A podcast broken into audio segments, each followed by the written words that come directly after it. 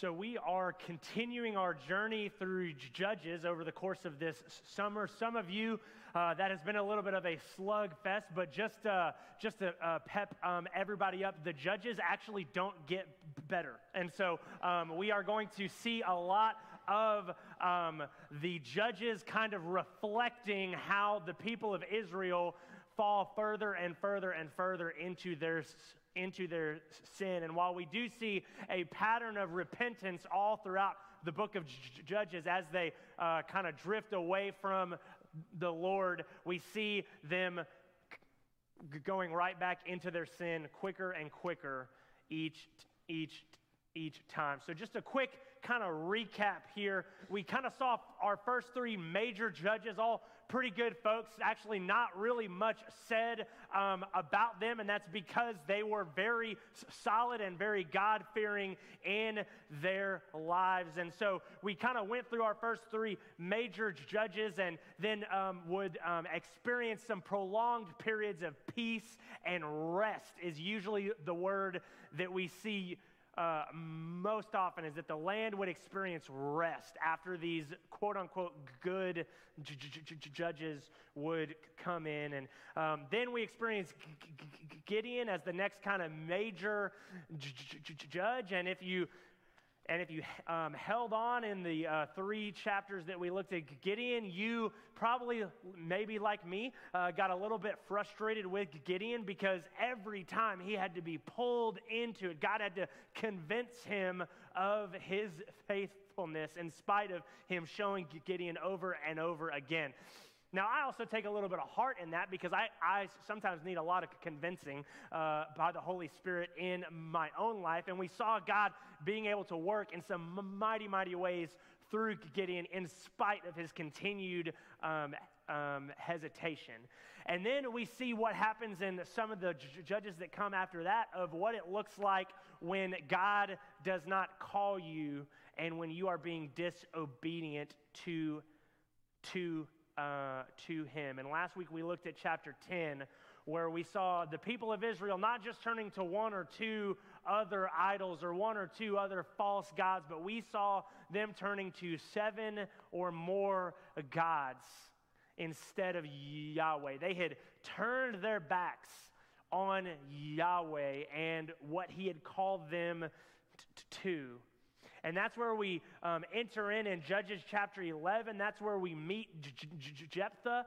We meet Jephthah in the first three verses of chapter 11. We immediately see that he is flawed. He has been rejected, but he is a mighty hero. We see him as a flawed person because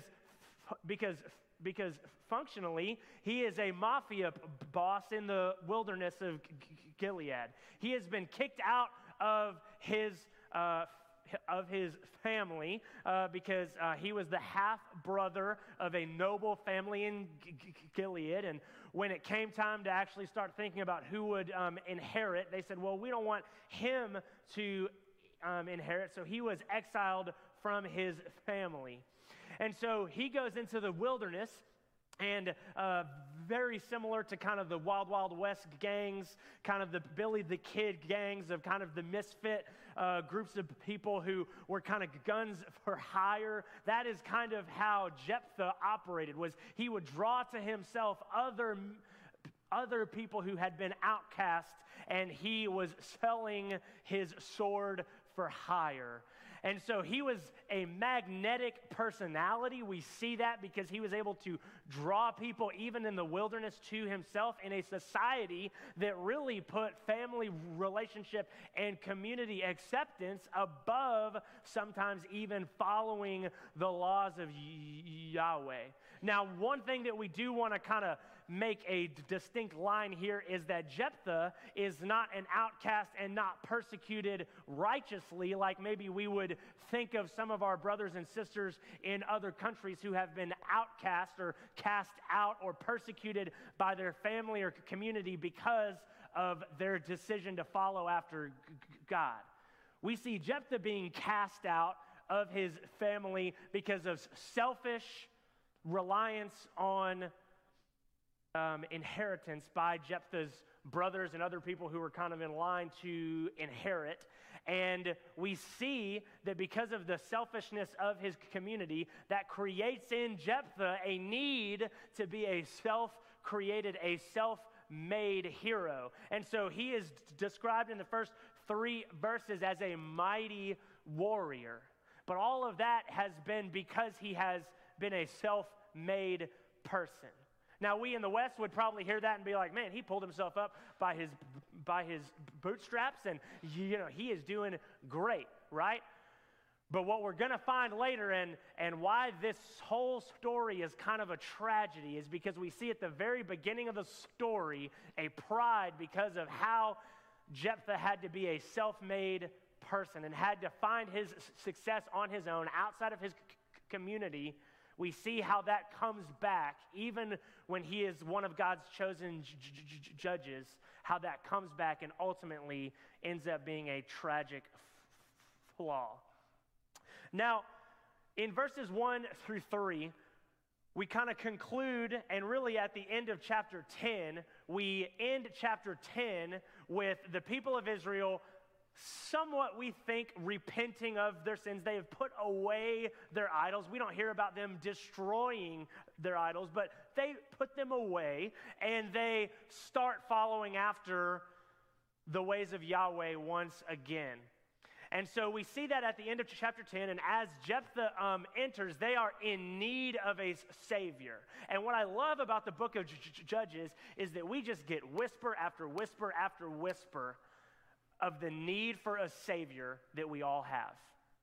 And they experience over and over and over again what it looks like to truly be in need of a savior. And what they are reminded of again and again and again is that ultimately no one man or woman can be our savior except through the person and the work of Jesus Christ, which we read later in the New Testament. And so Judges is a great pointer to the hero who would ultimately come and who would win the ultimate victory over sin and over death. And so they've repented of their idolatry at the end of chapter 10, and they ask a question: who will be the man who will save us? You don't see them directing their question towards the Lord, and you don't also see much of the Lord in verses 4 through 26 of chapter 11. You don't hear a lot from God or to God. You don't hear the people of Israel talking to God. You don't hear Jephthah talking to God, and you also don't see the word of the Lord coming down in the first part of chapter 11.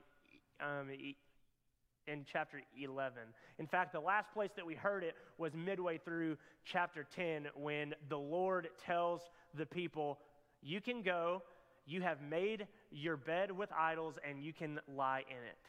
You can go cry to the idols that you are worshiping now. And that's what causes them to kind of go into a semi-repentance. And so not only do we see that Jephthah initially is a flawed, he is an outcast, he is a mighty warrior, but we also see that there is a deafening silence from above that hasn't been the case in a lot of the other judge passages.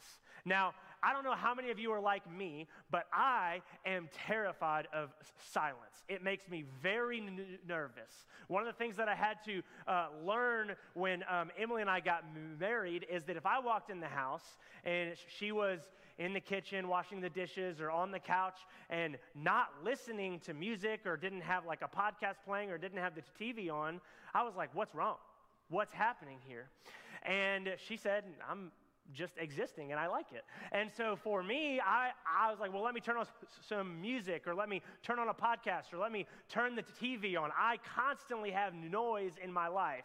So if I'm not talking to someone or being talked to by someone, I probably have something, whether it's music or a podcast or something happening in the background, because I start to get very nervous in silent situations.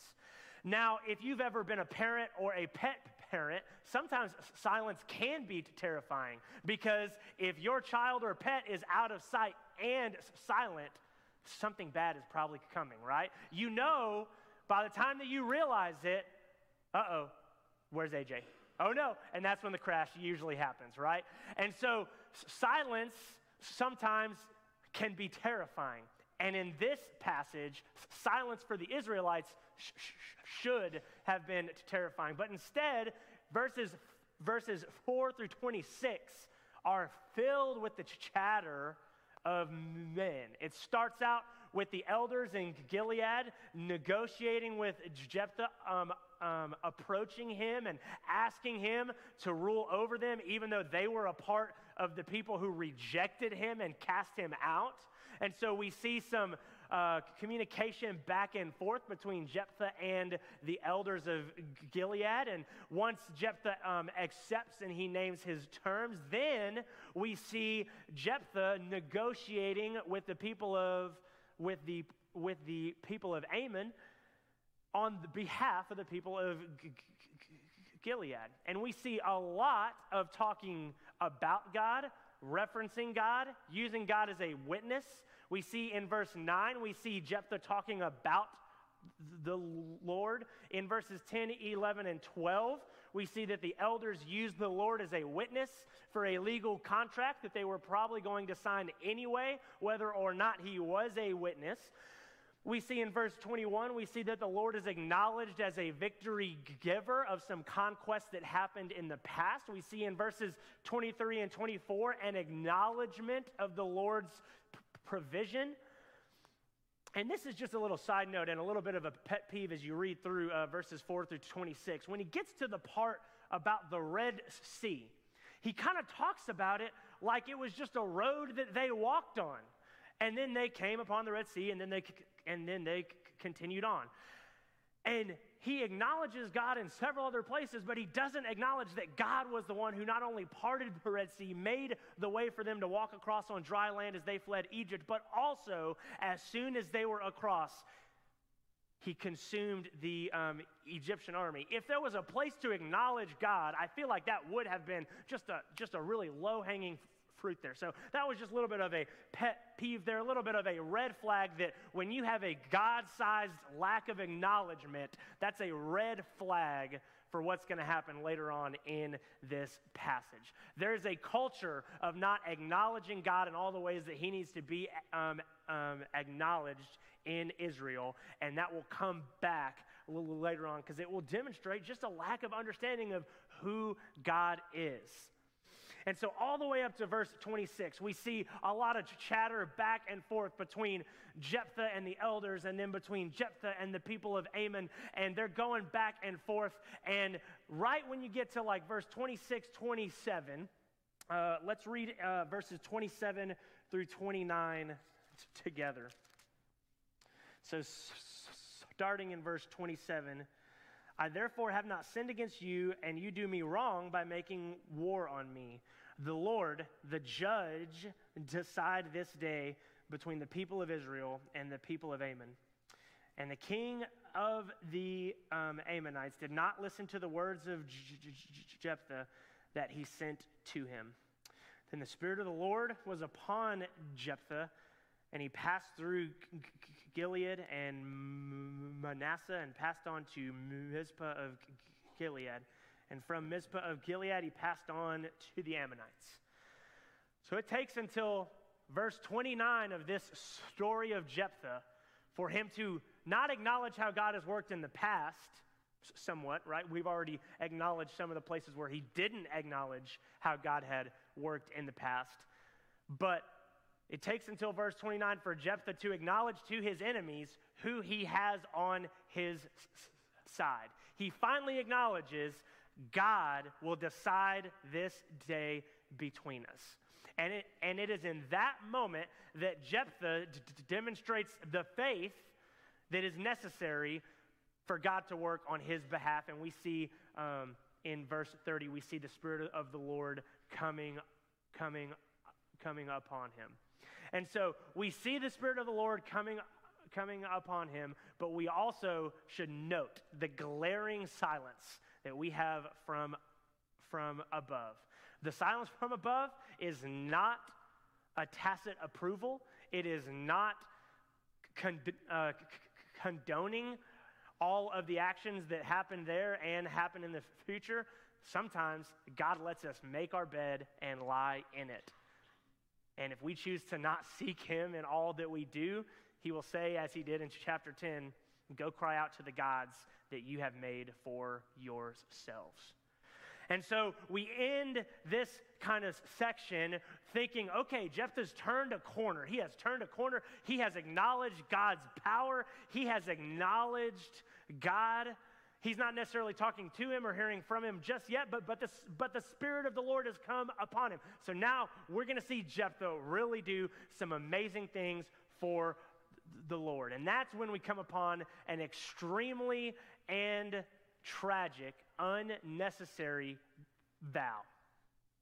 Jephthah, almost immediately after we read about the Spirit of the Lord coming upon him in verse 29, in verse 30, he immediately says, and Jephthah made a vow to the Lord and said, if you will give the Ammonites into my hand, then whatever comes out of the doors of my house to meet me when I return in peace from the Ammonites shall be the Lord's, and I will offer it up as a burnt offering.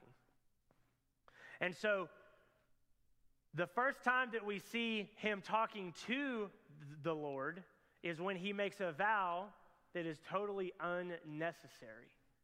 How often do we try to add things to what God has called us to? God, I know that you'll make a way, but here's my contingency plan just in case your power is not quite enough, right?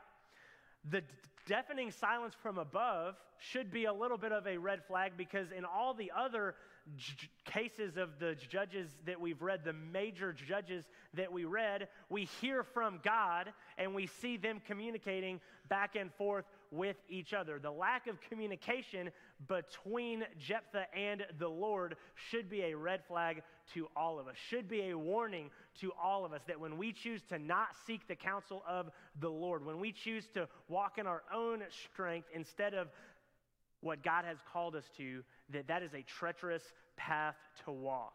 We see with other judges, we see with Othniel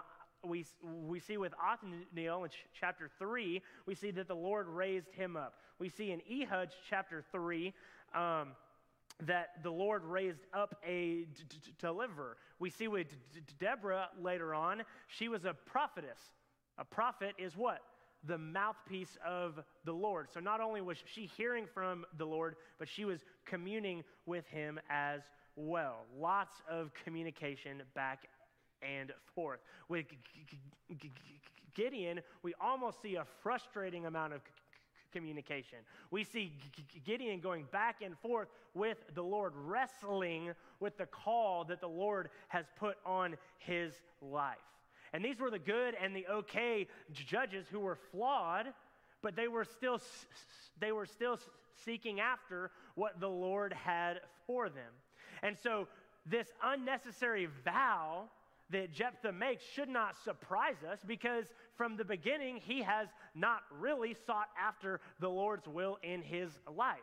He has made a way for himself in the wilderness. He has been a people person. He's able to communicate well. He is able to fight and win battles well. So from a human perspective, he's the perfect candidate to be a savior.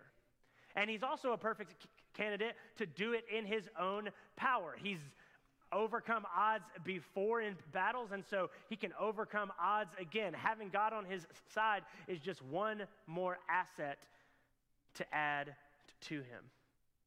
And so the writer doesn't necessarily expound a ton when in verse 29 the Spirit of the Lord comes on Jephthah, but we have to assume that this was not something that just went unnoticed and surprised Jephthah. Right? Every time we see the presence of the Lord in the Old Testament, people notice, right? When we see the presence of the Lord with Moses, we see it in a great cloud, right? The the presence of the Lord in the Holy of Holies in the temple cannot be viewed, right? We have the presence of the Lord rescuing from the fiery furnace, looking like a bright light. People notice when the Lord shows up in the Old Testament. And for those of you who are about to point out when Elijah came, he came in a little bit of a whisper. Elijah still noticed because the Lord had put him in a posture to listen. And so when the Lord shows up, people notice. So we have to assume, based on all the other places that the Lord has shown up in the Old Testament, that when the Spirit comes upon Jephthah, he wasn't unaware of his anointing by God, which makes his making of this vow in verse 30 so just astounding from our perspective, right? Because we have that armchair quarterback perspective of being able to look and say, well, I would never have done that, right? I would never have made a vow like that. But if you look back at Jephthah's history, he is doing exactly what he has always done. He was a part of a culture that had turned its back on the Lord and served other idols. And when you serve other idols, you start to project those characteristics and the unfaithfulness that serving an idol brings onto your relationship with the Lord. It's not too big for the Lord to heal that, but when you serve other masters, you're going to project the characteristics and the unfaithfulness and the weaknesses of those other masters onto the Lord. And those are not characteristics that God has. So when he makes a vow to God, he is giving God, he thinks he is offering something up to God that God needs, wants, or doesn't have. And that is not how God works. God has everything he could ever want or desire, and he chooses to use us for his purposes and his glory, not out of any sort of obligation or anything like that, but because he loves us, just abundantly. And so, in a foolishly worded and unnecessary bargain with the Lord, Jephthah, who again, the Spirit of the Lord is with, says in verse 30, let me just sweeten the pot a little bit. Let me just hedge my bets here. And so we see that Jephthah doesn't really understand who Yahweh is. In the West, we don't really have a lot of experience with carved images, with, you know, golden idols. When I was a junior in high school, I had the experience of taking a mission trip to Western India. And on our first day, the missionaries wanted us to have a context of the culture that we were in. So we walked through all the markets and smelled smells that we have never smelled, saw colors that I never thought I would see so brightly and so vivid in all of the spice markets. They took us to a temple, and as we're walking through the temple, there were all these little vaults and cubicles where there would be different idols kind of placed in the middle, and depending on what you were praying for, you would approach the designated idol for that particular thing that you were hoping to pray about. And this was my first experience with actual wooden, golden, metal objects being prayed to. And when you walk through the threshold of a temple like that, there's a heaviness. But then the heaviness became even heavier when you hear bells ringing all over the temple. And in front of each little cubicle or area that the idols were kept, people would ring the bells. Why do you ring a bell?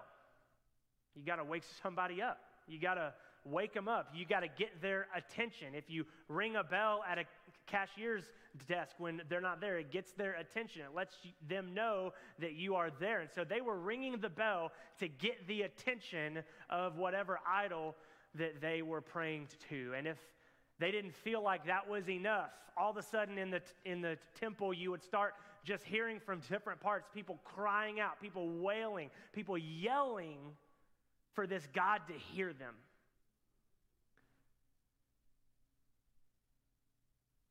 And I was just reminded in that moment, I am so thankful that I do not serve a God who does not hear me. I am thankful that when I approach the throne of grace, he hears me individually, he hears me personally, he knows me, and he gives me access, and he gives each and every one of us access to him. It's not about what we bring to the table. In fact, it's the total opposite. It's about what we don't bring to the table. When we don't bring our pride, when we don't bring our strengths, when we lean into the weaknesses that we have to see God's strength, we see God work in some really, really mighty ways. And so Jephthah had a fundamental lack of understanding of who God was, and that was because he was treating Yahweh like one of the other idols. And so after he makes this vow, the Lord was already with him, so of course we get a verse that tells us they win the battle.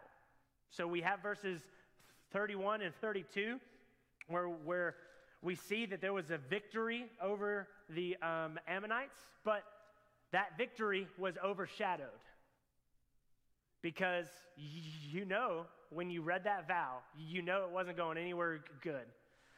And so we immediately get this gut-wrenching return home and this celebration where his daughter meets him at the road, celebrating this victory that God has provided, that God was already going to provide pre-vow. And we read these couple of verses where she asks for a couple of months to mourn the eventual sacrifice that will be taking place and her lack of legacy because of that. And then we read that Jephthah follows through on his vow to the Lord. Now, there's a lot of chatter among scholars because it is a vaguely worded sentence that maybe he didn't actually sacrifice his daughter in the way that he mentioned previously, not as a burnt offering. Maybe he sacrificed her by putting her into service to the Lord, but an overwhelming amount of scholars who have spent time in the original language and spent time in the text believe that Jephthah did in fact follow through with his vow to the Lord, and the people of Israel continued on a regular basis to remember that 2 months of mourning that his daughter, who we never find out her name, went through before she was sacrificed. And so what do we take away from Jephthah? What do we take away from the story of a man who was used by God, but who stood in his own way from ultimately being able to celebrate the full victory that God provided over the enemies of the people of Israel? What do we take away from Jephthah? Jephthah may have been a mighty hero, but his might paled in comparison to the hero who was promised, who would eventually come and die for the sins of the world and win the ultimate victory. So his might pales in comparison to what we see later in Jesus Christ. What do we do with silence from above? What do we do when we are not hearing from the Lord? Something that we don't see the people in this passage doing, pausing all of their chatter amongst themselves and turning our eyes upward and looking at the Lord. We can get so focused on horizontal relationships here and just making it through from point A to point B that we forget to include God in a situation that he is already in. He has already won the victory over. You're not surprising him by bringing him into whatever situation that you might face. But when we do not include God in our plans, we should not be surprised when those plans don't work out to our expectations. Because when we have the eyes and the mind of God, we have a lot better perspective on all of the trials that life throws our way, because we don't lament, we don't mourn as those without hope when we are looking through things with a God-sized lens. And at the end of this passage with the unnecessary vow, I'm sure some of you probably started reading this passage thinking that we would see an Isaac-like intervention from above, that we would see God swoop in and say, no, I have provided a substitute here. Because wouldn't that have pointed us to Christ? But don't read it as a lack of intervention or a silence in that last part of the passage. It says that what Jephthah did was a righteous act. It was not the right thing to do. It doesn't matter who we make a vow to. If a vow is inherently sinful, then it is not a vow worth keeping. When we make a vow, that does not necessarily make it a covenant. When God makes a covenant with us, that is a two-way binding agreement that we know that he will keep. And a vow is a one-way promise that you would hopefully keep if you have the mind of Christ, right? We want those vows to be good. We want those to be well-intentioned. But an inherently sinful vow, which is what Jephthah's was. Why? Because he was saying that his way was better than God's way. His vow was inherently sinful, and so him not keeping it would not have been a problem. But he followed through on an inherently sinful vow that ultimately, and we'll look more at Jephthah next week, that leads to his ultimate demise. Now, this is not a free pass for all of you to just start breaking vows all over the place that you have made. But just know that when you make a vow, it is not necessarily a covenant with the Lord. And so when you promise things to God, make sure that you are seeking after his heart. Make sure that you are plugged in to his word, because the silence that we see in verses 4 through 26 is what just feeds into that vow at the end of the passage. When we don't seek after the Lord, we can't be surprised when the things that we do don't look like him. And so this should hopefully lead us to a place of confidence, of confident humility, that when we walk in the ways of the Lord, we can walk confidently. We don't need to walk boastfully or pridefully. We need to walk confidently in who God has made us to be. Why? Because he has already gone before us. We see Jephthah walking in pride by making this vow. The Spirit of the Lord was already on him if he had walked confidently in who God had made him to be. But him being surrounded by a culture of people not serving the Lord, he was not seeking after the Lord. So as we continue on in our study of Judges, we see kind of a taste of this with Gideon and then the judges that immediately follow after Gideon, of the culture really playing into a lack of faith and a lack of obedience into these judges. But we are on a rapidly declining ramp of judges being influenced so heavily by the sinful culture of the people of Israel that we will probably like our judges less and less the more that we dig into it. But one thing that I do want to point out is that if you look in Hebrews 11 at the Hall of Faith, Jephthah's name is actually mentioned.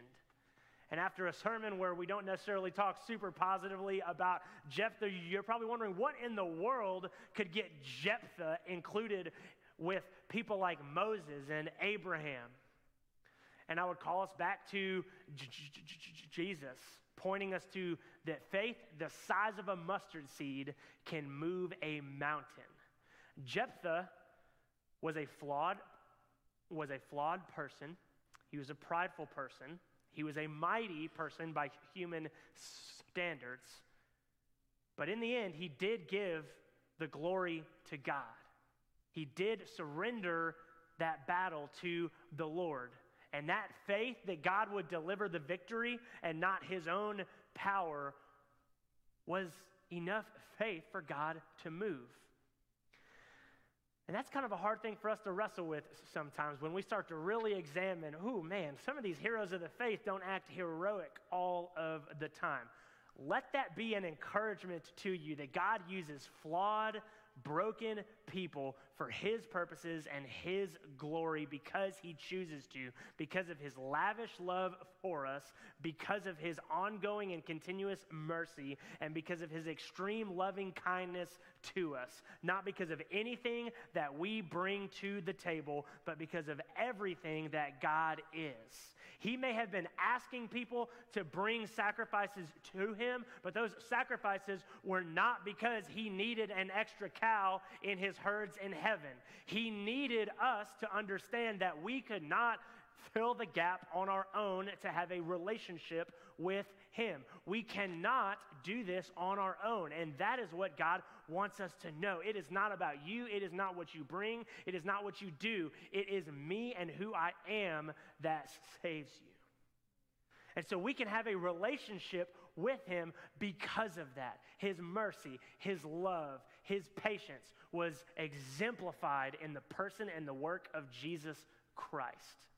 And the book of Judges points us to that over and over and over again as we see people falling short and falling short and falling short again, that ultimately our hope and our rest should be in Jesus' blood and Jesus' righteousness. Let's pray. God, I thank you that you love us. I thank you for the redemption cycle that we see in the book of Judges. God, that it is not only a cycle of sin and brokenness and turning away from you, but God, it is a cycle of you choosing to love your people when they have not loved you. And so, God, I thank you for what that says to us, that your abundant, lavish love, that your unfailing mercy, and that your infinite loving kindness does not fail when we fail. And so, God, I pray for anybody in this room who does not have a relationship with you. I pray that you would draw them to yourself, God, that they would feel that love and feel that mercy that you have for us, God, and they would be drawn to a relationship with you. God, I pray for the brother or the sister in Christ in here who is struggling to seek your face. And God, as we hit stumbling blocks and speed bumps of idols of our own creation, God, I pray that we would not lose heart because you have overcome the world. God, I pray that we would be a community that points each other back to you. God, that we would be a community that points others to truth, that encourages each other, God, and that loves each other in a way that looks like you. God, we love you and we praise you, and we pray all these things in your son's name. Amen.